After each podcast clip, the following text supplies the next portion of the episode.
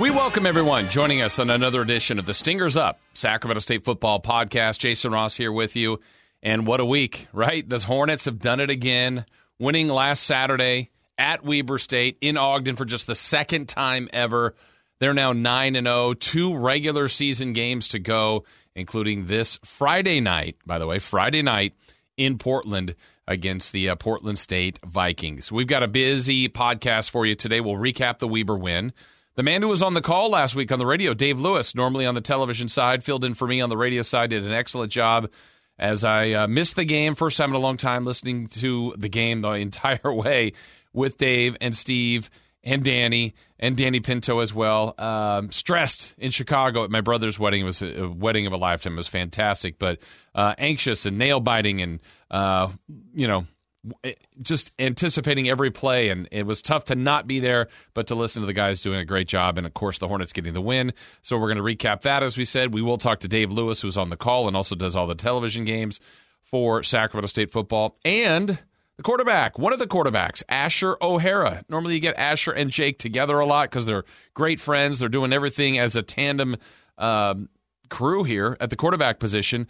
But uh, we're locking in Jake next week. We've got Asher O'Hara this week and a conversation I think you will truly enjoy. But let's jump into it and get into last week's game at Weber State. Third straight game against a ranked opponent. Hornets had come back to beat Montana, had the lead on Idaho, had to come back at the end to beat them, and now they were playing their highest ranked team. They were on the road, difficult place to play. The Hornets have only won in Ogden once, and it was a huge, huge matchup where you know, Weber's trying to think of Big Sky championship opportunities they would have to win. The Hornets trying to stay perfect and keep their dream season going. And let's get to it early on. The Hornets, after an early stop against uh, a Weber State, got the ball, went down the field, and got in the end zone. Asher O'Hara working from the shotgun. Fulcher in the backfield. Now Asher keeps it himself, lunges to the goal line, tries to move the pile. No signal yet. Touchdown, touchdown. There it is. Yep, I saw Danny over there signal it first, followed by the officials. So Asher O'Hara on that short run put the Hornets up seven nothing. Weber would respond, and after one quarter, it is seven seven. Let's take you to the second quarter. And Sacramento State was working on a five play, 70 yard drive. It took them just over a minute because of this big pass play for a score from Asher O'Hara to Marshall Martin. From the 48 yard line, Asher play action, dropping back to throw, takes a shot deep, has Marshall Martin out there, caught in stride for a Hornet touchdown. Dropping a dime to Martin in stride. Touchdown, Sacramento State. So 14 7 Hornets feeling pretty good, but a lot of football still to go at this point.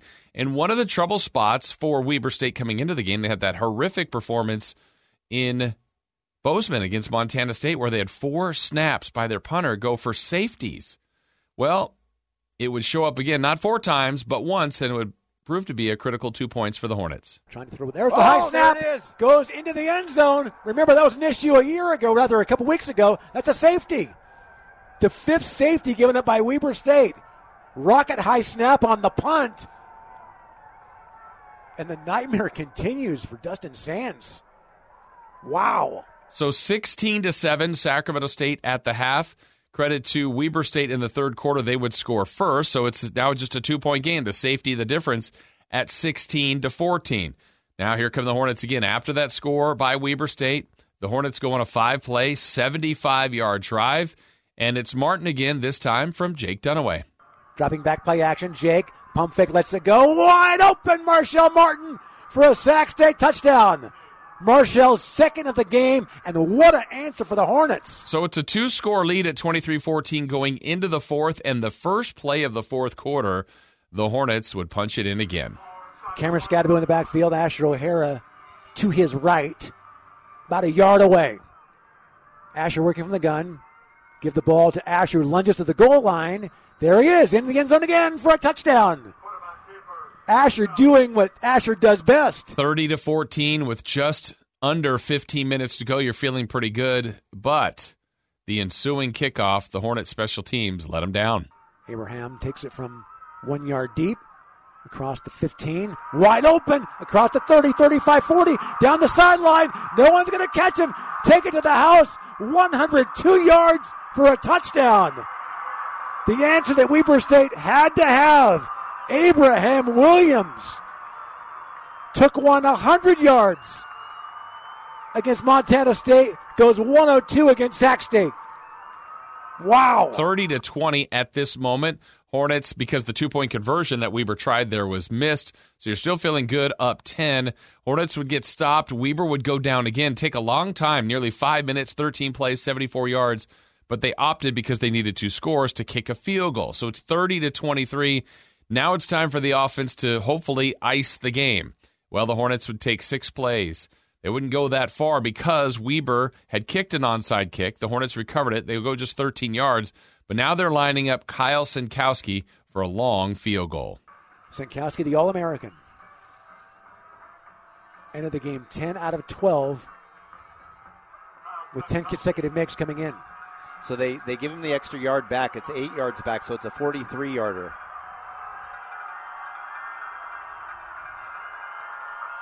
The tension mounting from Ogden, Utah. To perhaps put it away. A 43 yard try. Snapback ball down. Kick is up. Good. it's good. Danny Sullivan signal before the officials again. And it's a two score game. Kick was good. Lead back to 10 at 33 23. And so now time is becoming a major issue for the Wildcats, but they would make it very interesting all the way to the end. Second down. Barron gets it. Quarterback sneak again. This time, did he get in? He's in this time. I can see with my binoculars that he's in, but no was signal he in? yet. There it is. Touchdown. 13 seconds left. So 33 to 30, just a few seconds to go. They would try the onside kick. They would miss. Hornets would recover and basically go for the victory. Victory formation. Dunaway takes the knee, and that'll do it. Sacramento State leaves Ogden with a win for the first time since 2013. Ninth consecutive win. 6 and 0 in the Big Sky.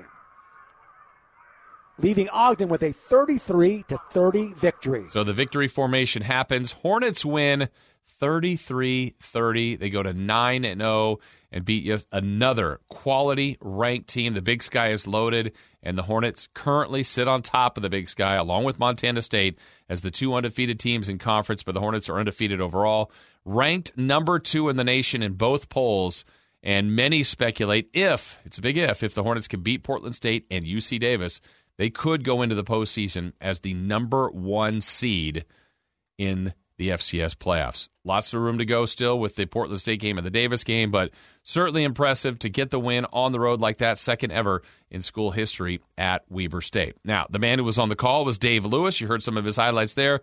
Now, our opportunity to check in with him. He does the games on TV with Darren Arbet, former Hornet coach, former Hornet player. And uh, Dave, you, as you know, calls the games on TV, filled in for me last week on the radio. And Dave, let's kind of start there. We knew all week long that weather was going to be an issue. It didn't snow, but it was cold. Have you thought out yet? Well, Steve McElroy had the window open, so the wind was blowing in just so he could, you know, feel what Danny Sullivan goes through on the sideline with uh, the 30 degrees. And, and the only reason I got to do that game was because you were at a brother's wedding. So, first of all, what's up with your family, you know, booking a date like that during the season? I just, you know, he told me about it when the engagement happened. I was excited for them. He's like, hey, this might be a November wedding. Is that going to be a, a, conflict or a problem? I said, look, it's family first. It won't be. Little did I know that the Hornets would have this dream season. Weber would be this unreal team. Um, I won't say I had second thoughts, but I certainly was missing the game, the action. But I was a listener, an active listener the entire game, and I found that I'm I'm I need to be at the game as opposed to listening. I get too nervous, Dave. Well, we'll make it happen then starting Friday. I'll, I'll make a couple calls and uh, see that you're there. Um, I do have to say, I know um, I, I, was I had some obligations. I'm supposed to be, you know, at dress rehearsals. I'm in this wedding, and I, I couldn't leave until the like literally the last onside kick was recovered, and then I went, okay, it's good. Uh, how did you feel as the game progressed? I mean, the Hornets were ahead almost all game, but Weber just wouldn't go away. They, I was impressed with Weber; just kept their their fight back in the game. Well, they showed why they were a, a top five team, you know, going into that game. They they really compete. There were a couple of drives there where they just imposed their will and marched it down the field against the Hornets. So uh, I give them a lot of credit. Was kind of odd with that last onside kick because they laid the football on its side instead of having it on the tee and having it topple end over end and take that wild hop up. So it didn't seem like you had much of a chance to get a kick like that when it's just basically rolling on its side. Uh, that was one thing I thought that was odd, but you know, credit to Sac State. You know, Troy Taylor always seems to dial up like uh, the key play that makes it happen after a timeout on third and two in the second quarter. Asher hooks up with Marshall Martin for a long touchdown. I thought that was you know one of the biggest plays of the game. Yeah, and early on, I'm listening and, and hearing you guys describe action. I'm hearing Asher and Asher and Asher, and you know it. You've called these games and seen them. It's it's usually a 50-50 split or, or maybe a slight lean to one. Boy, it sure seemed like it was a heavy dose of Asher O'Hara, and they got results early on too. Well, the running game had to be a big a part of this game. I know on the defensive side, they said the defensive backs have to go up and support the run because they didn't expect a lot of passes. And I think going in on the offensive side, they didn't expect a lot of passes. They'd have to establish the run. So you've got your thousand yard rusher in Skattebo, and then Asher obviously does what he does. Um, you know, the dual threat out there, and then Jake, you know, fulfilling his role. So it's a great arrangement, and you know, only works because those two guys have such respect for each other. Yeah, I, I like to ask people this question that watch this program, and you've been around a lot of football, a lot of teams, but you've seen this team for several years now. Um, why does it work in your mind, Dave? Why has this team been successful in 2019, the 2021 season, still perfect at 9 and 0 this year? Obviously, they're talented, but when, when you look at it, why does it work in your mind? Well, Coach Taylor's philosophy is it's an accountability. They all have – uh, with each other and the foundation of love and getting to love the game. You know, that year before in 2018, they were 0 and 7 in the Big Sky, and then Coach Taylor comes in and basically with the same cast of characters, you know, goes and goes seven and one in the league. And they asked some of the players, and they just said, you know, he holds us accountable. They are student athletes. They keep up on each other with their grades. Um, they their work ethic on and off the field. It's a real close knit group, and and Troy got him to love the sport again. And uh, when you're winning, it's certainly easier to love. It's been a real magical ride, and now you can get all the Sacramento players that you know wouldn't stay local before. You know, they can see that something special is happening you know, here in their hometown. You know, getting to know you a little bit. I know you like um, getting to know others and getting to know their stories and what they're all about. Troy Taylor's unique. I, I I love to try to describe him. I don't think I've quite cracked the code on the full description, but when you've talked to him, when you've learned from him, sat with him, um, what are your observations of how he gets this done? Well, a lot of times he talks about things that are not even related to football. I think as part of his appeal, I think it was before the Northern Colorado game. I sent him a text at about nine in the morning and said, "Hey, you know, if you have a few minutes, just want to pick your brain about the game tomorrow. You know, get up to speed." So at ten fifteen that night, he sends me a text. Hey, Dave, you still up? and I responded, uh, "Yeah." And the phone rings. It's him.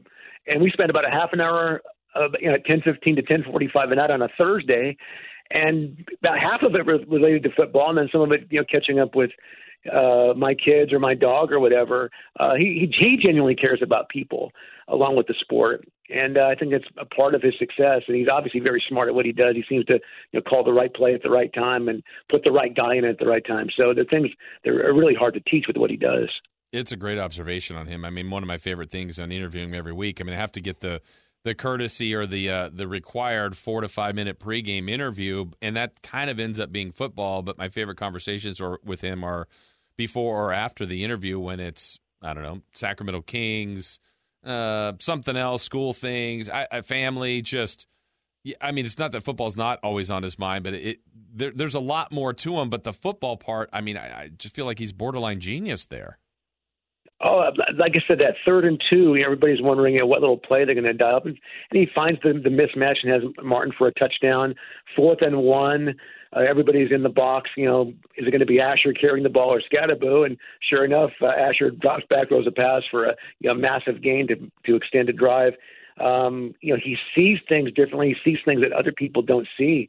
Um, he's remarkable. I I every time I come across Mark Orr, I was like, how did you get that guy? Because mm-hmm. when uh, the job came open, you know, his name was you know rumored out there, and I saw you know the local JC coach and some other guys.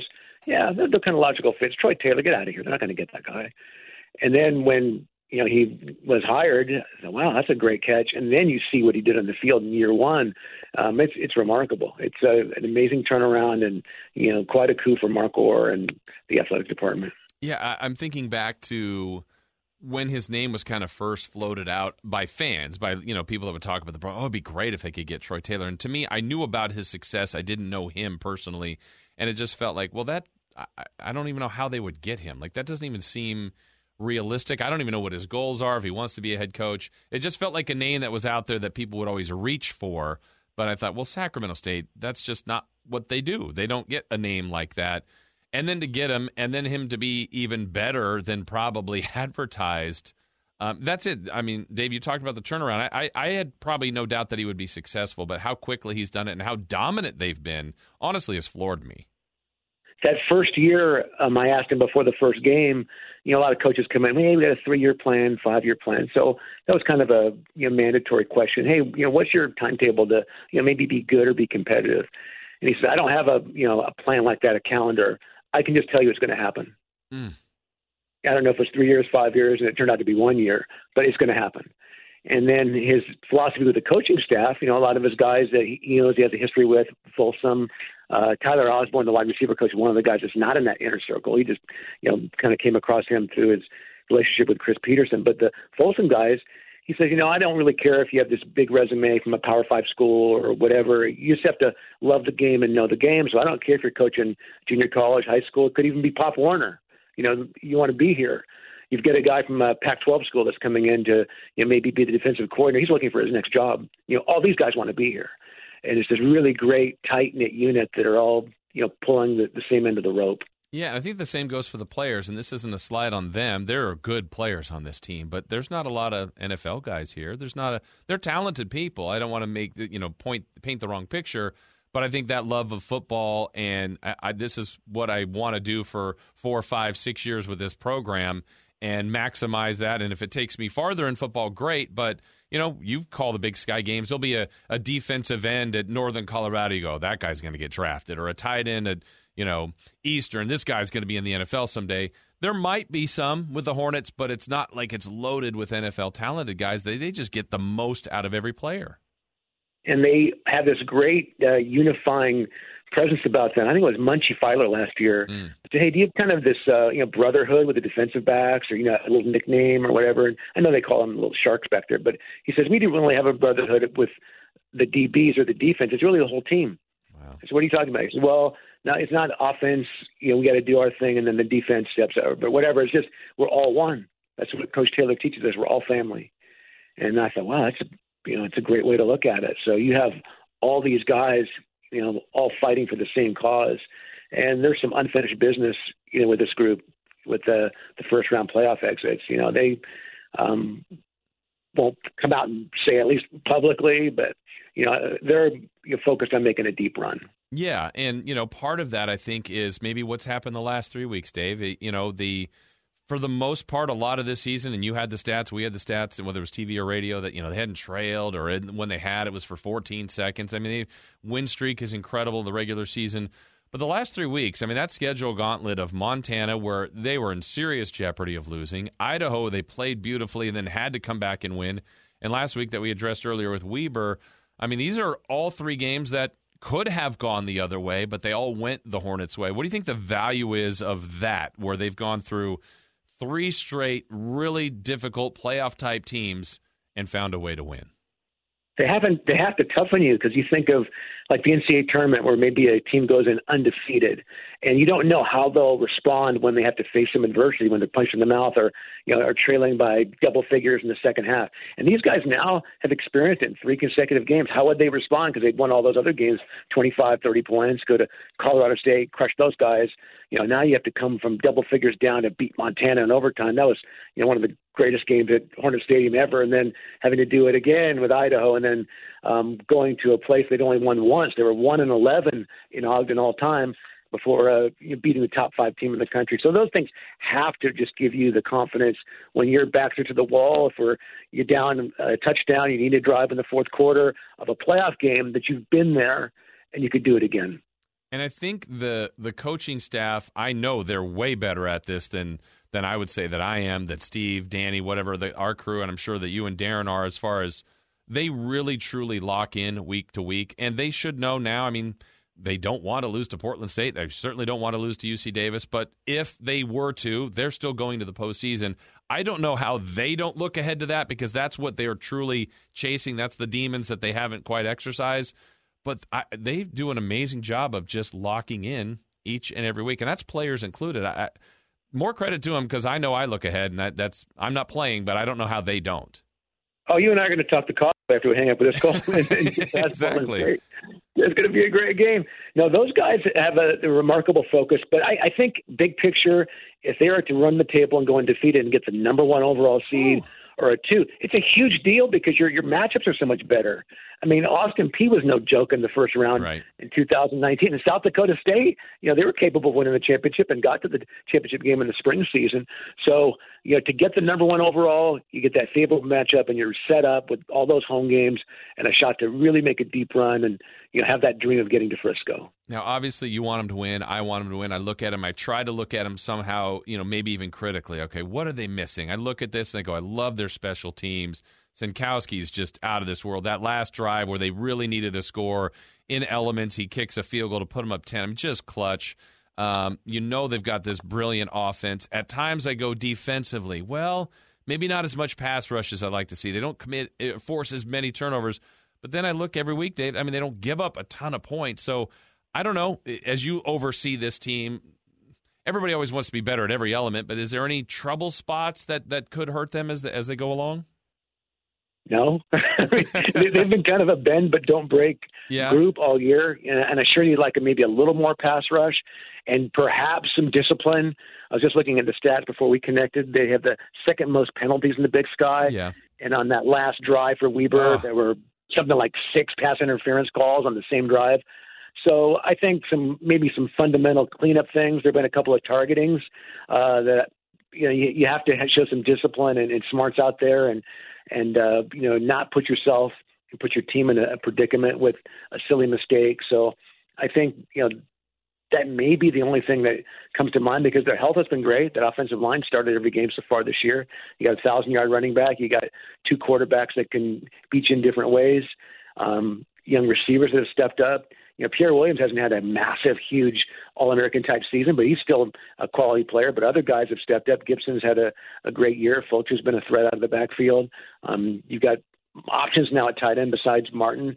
Um, offensively, there's a lot of ways that they can uh, get it done, and defensively, they've you know kept teams in the the 20s for all, the entire season. So um, I think it's not beat themselves, be focused week to week, and good things are going to happen for the squad. It's a magical ride. As you were saying that, it took me back to so Saturday night. Uh, imagine this visual: you're in the booth with Steve. You guys are calling the game. It's it's that drive. It's the drive you just referred to, where there's pass interference after pass interference. I have to leave my hotel. It's a short walk across to Harry Caray's uh, restaurant. We got the top floor for this rehearsal dinner. It's gonna be great. And I'm sitting outside waiting to go in to kind of join the party, but I, I got to finish this Hornet game. And I literally had to look down at the app and go, "Is this repeating?" I mean, pass interference, pass interference. I, I thought something short circuited on my phone. I could not six on one drive. How does that happen? It's ridiculous. You know, Steve started saying how nervous he was. he was making me nervous. About, Yeah, and I thought about the bus ride with Chris Richardson's wife, um, Kelly. She's a therapist, and she says that she can't even sit in the stadium in these games. Even going back to her days at Folsom, she has to get up, walk, sometimes sit in the parking lot, and she uses this technique. I think it's called four seven eight breathing, where you inhale for four counts, hold it for seven, exhale for eight, and it helps with anxiety, maybe even some sleep issues or whatever. And uh, she goes, I tried it and it didn't work. so this is stuff that she gives to her clients. So, so she tried it, and she can't even uh, you know, relax in these games. So it was certainly uh, tense moments. Even with a double figure lead, you never uh, can you know quite relax until all the you know the clocks hit zero. I remember you had said that during the broadcast, and and I was I was thinking, I go, wait, what's the number for? In I was like, I don't know, I'm I'm too nervous, I couldn't even apply it. Um, and then when you dropped that other line, you said, well, she said it didn't even work. I went, oh well. I'm nervous. Yeah. but you got oh it was it was it was so great to see. I know earlier in the week I, I thought it was maybe even partly planned by Weber, but they posted that picture maybe I don't know Wednesday of last week, midweek sometime, and it was like beautiful day for football, and it was just a field covered in snow, doom and gloom. I thought, oh man, this is gonna be a brutal weekend. it was cold, but the how much of a factor do you think? Obviously, it didn't snow, but just elements were they a factor at all? Did you think? I think the factor was taking the crowd out of the game because there were a lot less folks there. Interesting. Um, it wasn't snowing; it was raining, but the crowd was maybe a third capacity. So that wild, you know, raucous crowd that can maybe force you to have a, an offside or a false start, or unable to get your play off in time. You know that wasn't a factor at all with those guys. So you know it was a road game because it was a cold place and it was in a different city. But as far as that wild, hostile environment, you know, that didn't seem to be a factor. I know that their offensive linemen they went out in the pregame warmup and they did their thing without their shirts on. Of course they did. Just to uh, I know, and I you know, we have three or four layers, and I thought, well, okay, that's just a mind game. So, they, but they went out there, all their guys, all their linemen out there with no shirt, you know, in 30 degrees. Um, but bottom line, just still got to play, and uh, our guys had more clothes on and more points. You know, when they say when in Rome, you know, do as they do, I'm now envious. Do I have to start like this? Uh, early morning TikTok routine of jump rope and dancing. I showed my wife. She's like, "Wow, that's really impressive. That's good." She she loved it. I Dave, you you got a lot of energy. That was that was really good before the game. Well, you mentioned the nerves. I was nervous. You know, this was the first uh, radio game for me in quite a while, and you know, covering this team. So um, I was in that hotel gym at 5:30. Wow. You know, doing a little video and, and TikTok just to get a little anxiety out of the way, and then you know, going back to study. Um, no, I, I appreciate the word, but that was just mostly a, a stress release you know, before a pretty tense day. Yeah, well, obviously you do this, and I do this. I mean, well, we love this. I mean, we're watching sports, talking sports, getting a chance to to cover teams, and um, on that element, and you've done this for a couple years now on the TV side. Certainly did the game this last weekend. It's more fun when the team you cover wins, but I, I feel really blessed because of how great the quality of people we get around. But for you to do this, Dave, what, what's it like to be working with? Coach Arbet, the TV crew, you know, Troy, the staff, Mark Orr, Brian Berger, that just ever being around all that. How how much fun have you had the last couple years?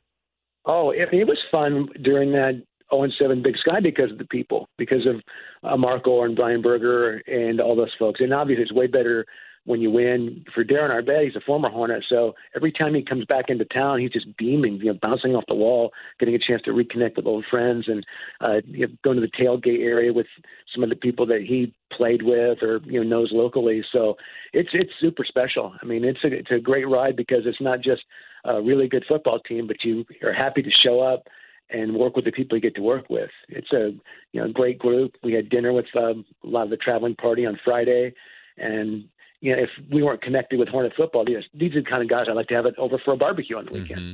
You know, if you if you threw out Sacramento State and just had, had that not a factor in your relationship, it's it's a pretty cool deal. We're all very lucky. Absolutely, that's well said. Well, uh, we look forward to seeing you soon. I know you'll be on the call for the Causeway.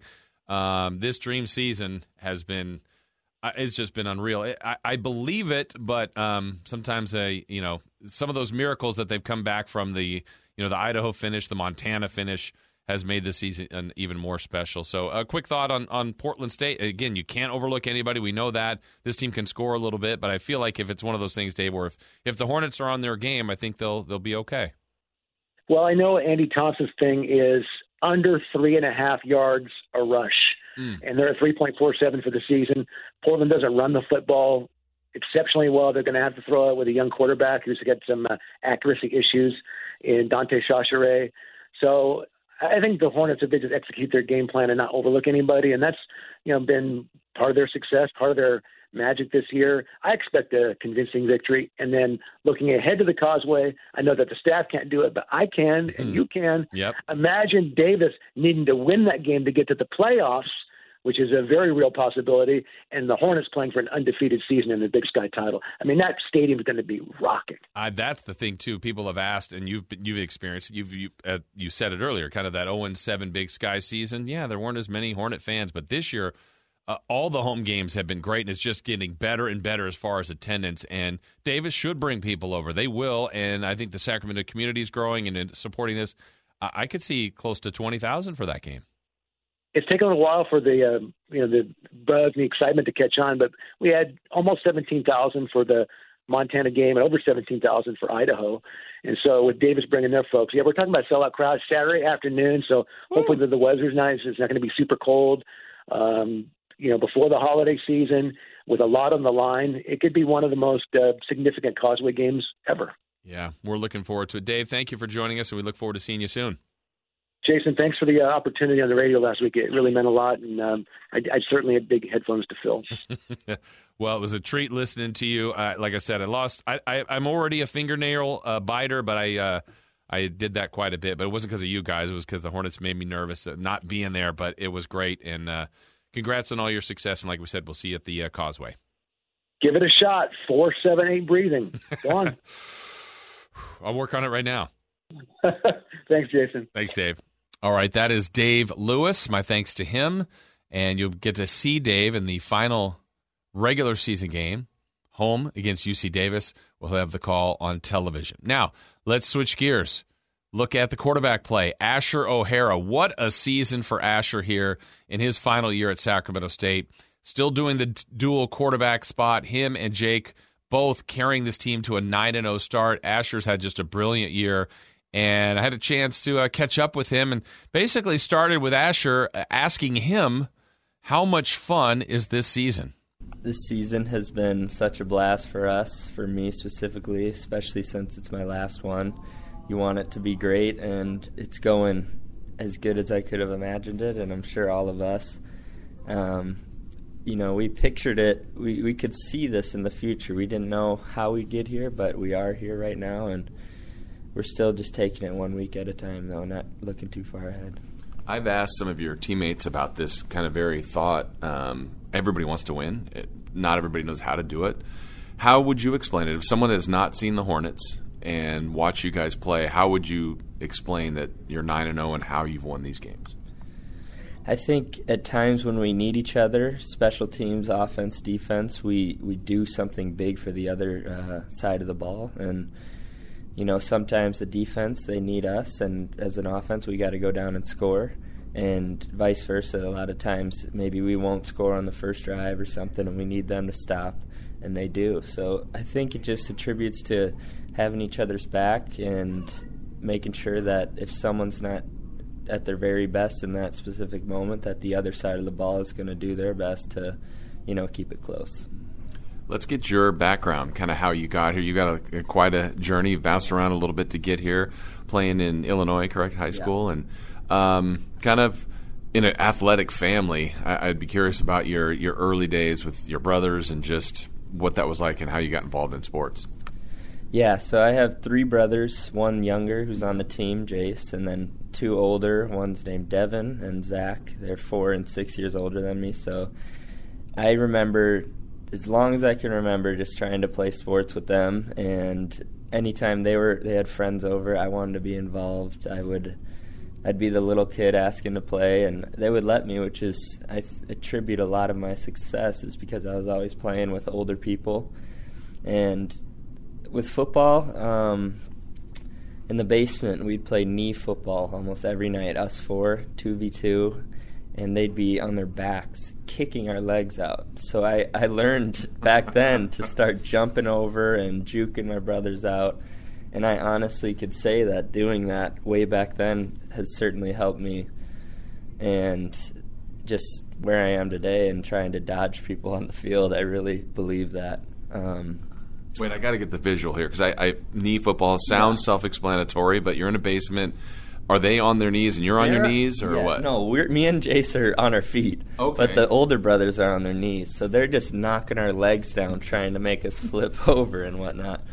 But yeah, outside of that, um, my parents they're very athletic as well. They both went to Minnesota and were gymnastics. My mom and my dad was a safety, four-year starter. So I always wanted to be a football player, mm-hmm. and from the first time I played in fourth grade, I played quarterback because I just wanted to be like him, and I, I, did it, and it kept going well for me. And my older brother Devin played QB as well, so I was always seeing what he was doing, and he taught me so much. And so I just, it was always in my life, sports was, and I always wanted to do it. And yeah, going back to my college journey and how I got here I started in junior college because I wasn't recruited out of high school. I had a walk on opportunity at Southern Illinois. So I just wanted to go and gamble on myself because I felt like I was better than that. and I got offered after one year to Middle Tennessee by Coach Franklin. Went over there for three years, redshirted the first, had two great seasons, and then decided to leave. And Coach Franklin knew Coach Taylor through coaches' conventions and whatnot, so he set me up on a Zoom call with Coach Taylor and my dad. We just talked for a few days, and then I asked him to look at my brother Jace for a walk-on spot, and they happened to offer him. So right away, we just committed, and we are here, and it's been very fun. Were you a package deal, kind of no matter what, or is that uh, kind of a bonus now for the Hornets to also get Jace? Um, I mean, I was coming alone, and then I just last ditch effort said, "Hey, my brother's in junior college now. Just check him out." And they offered him. So I don't know. I mean, we are a package deal, yeah, but it didn't intend to be that way. Yeah, I mean, it's a big move too. I mean, you had success at Middle, Middle Tennessee State, so to to make the move that's bold too. I mean, you you know of Coach Taylor a little bit, but California, just uh, now that you're here, obviously the success, but um, that was a pretty big move for you, wasn't it? Yeah, it was because I I hadn't heard of the school before, and I've heard of Sacramento. I mm-hmm. hadn't been to California more than once in my life, so it certainly was a huge move, especially with my son. He was only seven months, and my girlfriend they moved out here with me, so it was a giant move but I felt like it was the right one to make, and everyone supported me and my family, and it made it easy for me just to go out there and play football. And now your parents are here all the time. They're very supportive too, aren't they? Yeah, they are. They're very. They love traveling for football games, and even at the away games, they'll just be in the hotel lobby and mm-hmm. surprise us. we we love that, but yeah, they're super supportive, and they'll do everything they can just to make sure they could see us play in person because they know it doesn't last forever. Yeah. I'm thinking back to your brothers too. I have older brothers as well and younger brothers. The there's an element where they toughen you up probably, but also showing the support. Where was the? I'm sure there were some beatings too, right? Oh, At some point along the way. Yes, definitely. um, scars to prove it. certainly scars to prove it. Yeah. Um, yeah, they were definitely tough on me. Um, Devin especially because he played quarterback and he would always tell me um, that my talent isn't going to take me everywhere and I have to work hard. And I didn't always work hard. I just kind of coasted by and did didn't do too much. But eventually, I kind of bought into that mindset, and because he he's, he doesn't he's preached that he doesn't want me to have any regrets because he didn't. He tore his labrum and wasn't able to play anymore, but he didn't regret how he worked. So I really looked up to him for that. Um, but yeah, like now they're huge supporters. They're not as tough on me. They let me just be me. They'll give me tips here and there if they need, and I'll always listen to them. But I could count on them watching the games every week and all that. I'm also thinking as you get here, you're probably. I mean, this is a unique spot. You, you know the adage. People say if you have two quarterbacks, you don't have one. I know people ask us all the time when we're going on the road, like, do they really play both guys? Is it yeah? It's going to happen. How about getting to that adjustment, now you guys have made it, it's just routine, but you and Jake, how did that all work? I know everybody talks about how great friends you are, but that's it's an odd setup, isn't it? It is. It is because you don't see it at many levels at all, and even if you do, it's not very successful. But it's it's been a process. It, it worked last year. We won the Big Sky that way, but I feel like this year it's much more seamless, and we've had a year under our belt together, and we've gone grown even closer as friends off the field. So that's the big element I feel like is just the off the field respect and friendship that we have because if we didn't have that it would be be hard to support each other, I feel. How would you describe Jake? You watch him; he's a quarterback. You play the same position. What would what would you say uh, about Jake Dunniway? Jake, I would say he's he's very fearless out there, especially when throwing the ball. He he does he trusts in his reads and he knows his arms are going to get the ball there. And I love the confidence he has on third and long because he'll just fit one in a window that I I don't know if I'd make that throw. And I love love when he does that. But overall, he's just a great leader. He's he's a vocal leader, and he's very respected by everyone on staff and on the team, as he should be. I don't know how you guys, and there's credit to your O line, all the other players that are on the offense with you guys that your voice is going to sound different than his cadence, and you're yeah. coming in, and it might be three straight plays with you, one with him, back to you, mm-hmm. um, down in distance. It changes all the time. The amount of times that you guys, you know, stay locked in, no offside, I, it that to me is a credit to all of you guys. But was that a challenge at the beginning? I never even thought of that actually. Um, that certainly had to have been a challenge for the linemen because we have very different voices. Jake has a lower voice, and mine doesn't carry as loud, but I try. Um, yeah, I mean, I guess they they might not even know who's behind them when the ball's wow. getting snapped. It's yeah. just the cadence sounds similar, so it works out. But it is a credit to them just going with the flow and trying to win no matter who's in. You've done anything they need of you, so it's running, it's throwing, it's um, getting first downs, getting touchdowns. For the position that you play, what's what's your favorite part of being quarterback? My favorite part of being quarterback is having the ball in your hands on every down because you have the control of the game and you got to get it to your skill guys. You know, you get to decide who's getting the ball, and it's important. It's like a point guard in basketball, knowing who to dish to and who's hot. I think that's the funnest part is trying to organize a game and just orchestrate it. Yeah. I know I talked earlier this season to a couple other seniors, Pierre on the offense, Brandon Weldon, and they sometimes we'll sit back and just watch you, watch Skattebo, watch Pierre, watch Marshall. Like, you guys have a lot of good players that it almost makes you probably enjoy film or as a player watching someone else go off, yourself included. Yeah, that's so true. Film is super fun because you don't always see every play during that uh, during the game. So when you watch film, you're like, oh my gosh, that was a really nice play. We have so many good players, like you said, with the ball and without. So I love watching them and that's when I'm on the sideline in Jackson. I get to see everybody from that view, so it is very fun. Speaking of views, it's now your profile pic. It's one of my favorite pictures of the uh, year. Uh, the winning touchdown against Idaho. I don't know how you do it, Asher, but you were literally turned away from the road, facing the other end zone. You got in the it, that still shot is great. Um, the I don't know, we call it airborne or air O'Hara. I don't what happens? Like you just launch in and I don't know, just kind of lose your mind and go. Like what what describe those moments? Yeah, um, it's hard to describe because yeah. it's so quick. I just kind of once I'm in the air, I felt that guy hit me a little bit, so I knew the only way to maybe keep going forward was to spin backwards, and I think that picture's hilarious. Mm-hmm. Just looks like I'm reckless in the air, and overall, just with all the jumping over the line, I just try and my linemen have a great push, so I just jump behind them, and it's pretty hard to bring someone down when they're in the, in the air rather than on the ground. That's how I look at it. Yeah, I love the line play too, and you work with these guys every day. But there'll be times where maybe it's a, a handoff or a run by you, and it might look like oh, they just kind of ran into the pile. There's not much there, but it's a six yard gain. I mean, just that surge. How I'd love to hear your words about your your O line. Yeah, those guys they come to work every day. There's such a good group of guys off the field. It makes it fun on the field to watch what they do. Like you said, they have a great push up front, and it's fun watching Skattebo just be behind them and keep pushing the pile. Um, I love playing with those guys because their sense of humor is really, really good, yeah. and that's in game thing. too.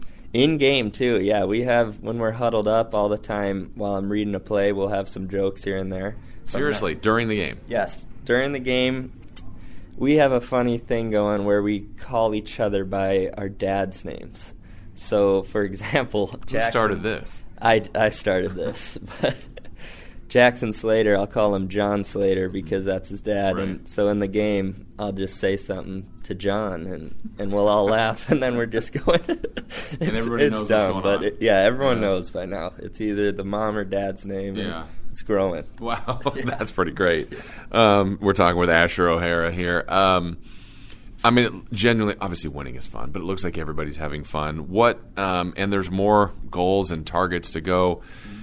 I mean, it's tough not to look ahead, and you guys do an amazing job of that. I, I, don't know where that comes from. Is that back to the coaching staff as far as kind of locking in each week and now locking in on Portland State? Yeah, it is certainly goes back to the coaching staff because Coach Taylor, he always talks about the respect for your opponent has to be there because anybody can beat us on any given day, and if you don't respect that, then that's when you'll get beaten very easily. So we definitely don't overlook anybody. And even though we had a tough past three weeks and we're playing Portland State now, we're treating it the same way, same time, same preparation and whatnot. So we're ready to go. As an offensive player, to have Troy Taylor there, Coach Taylor is your coach, knowing that that's fourth and six, we're good, we're going for it on our own twenty-five. Wait, what are? We, I mean, he doesn't. I don't think anything kind of phases him. I think it's just ultimately he believes in you guys. To me, at least, that's what it looks like. I agree. That I remember a couple games ago. It was like fourth and six. I'm like, all right, punt team, and we're still out there. I have insane amount of respect for that, and I, it makes you fired up as a player because it's the trust he has in you, and you know we obviously trust him because we're out there doing it. So it's very fun to watch, and yeah, he doesn't seem phased at all by those type of decisions. So hopefully there's a lot more games left. But what, uh, as you look your own personal life after that, more football. What would you like to do after uh, after the Hornet season is done? Yeah, I definitely want to keep playing football. I don't know where or what level, but I'm certainly going to give it my all outside of this after this season to just keep playing because you only can do this once, and I love football. I don't want to hang it up after this season, so that's all I could say. Yeah, and then if whenever that, I mean, other like life targets, goals. You mentioned family. I mean, like this is a pretty exciting time in your life right now. Yeah, it is. I have a son. He just turned two, and my girlfriend. We're trying to figure out where we want to live, and we can't do that because with football, who knows where I could end up. But they're both. They support me so much, and they let me do what I love to do, and they believe in me. So we're just going to try and ride this out and see where it takes us, and we'll be happy along the way. I'm guessing your son's going to be pretty athletic. You think? Yeah, he is. He's stinking. He punts balls, kicks it, catches it. He's been doing it since he was walking. So he loves sports, and he will be special. That's awesome. And then, it, you know, obviously you'll keep following the program with Jace still here. How yeah. cool is it to share just this experience too with your your younger brother? Such a cool thing. We've had a couple brothers here at Sac State before, especially last year. We had a few pairs, but I mean, I never got to play with him in high school, actually. So uh-huh. this is even more special because I'm watching him play on defense and making him, watching him make some plays. And at the end of the day, we go home and he lives with us too. So mm-hmm. it's just, it's so special, and I love doing it with him. I, I'm, I think it was was it Northern Iowa? Maybe he had the game when, or like yeah, the, the yeah. I mean, I know you have your own success, but that sometimes it's almost as much fun, or maybe even root for him more to get some of those moments. Yes, that definitely rooting for him more because yeah. his moments he hasn't had as many just yet. That moment was so stinking cool because we were both on the field looking at each other after he did it, just screaming, mm-hmm. and I'll never forget that. That was awesome. That's awesome. Well, Asher, it's been so much fun to watch you. I hope you've got many more games to go this year and in the future. Uh, we'll be following you, and best of luck. Thank you so much for having me. I appreciate it. Well, my thanks to Asher O'Hara. Final thoughts here on this uh, to wrap up this podcast. Friday night football, Sacramento State and Portland State. This was a game that was moved in the summertime. Uh, stadium conflicts for Portland State. I know the Hornets weren't too thrilled about the game being moved to a Friday night, so it's a shorter week after all these three emotional games. So Sacramento State's really going to have to be locked in. Portland State, you know, they, they're a team that certainly can score. They've had some tough games this year, but um, you, you can't let this be a, a let up or a trap game. If you're Sacramento State, they are so good at locking in, doing what they do well, playing game to game. You heard it from Asher there in his uh, conversation.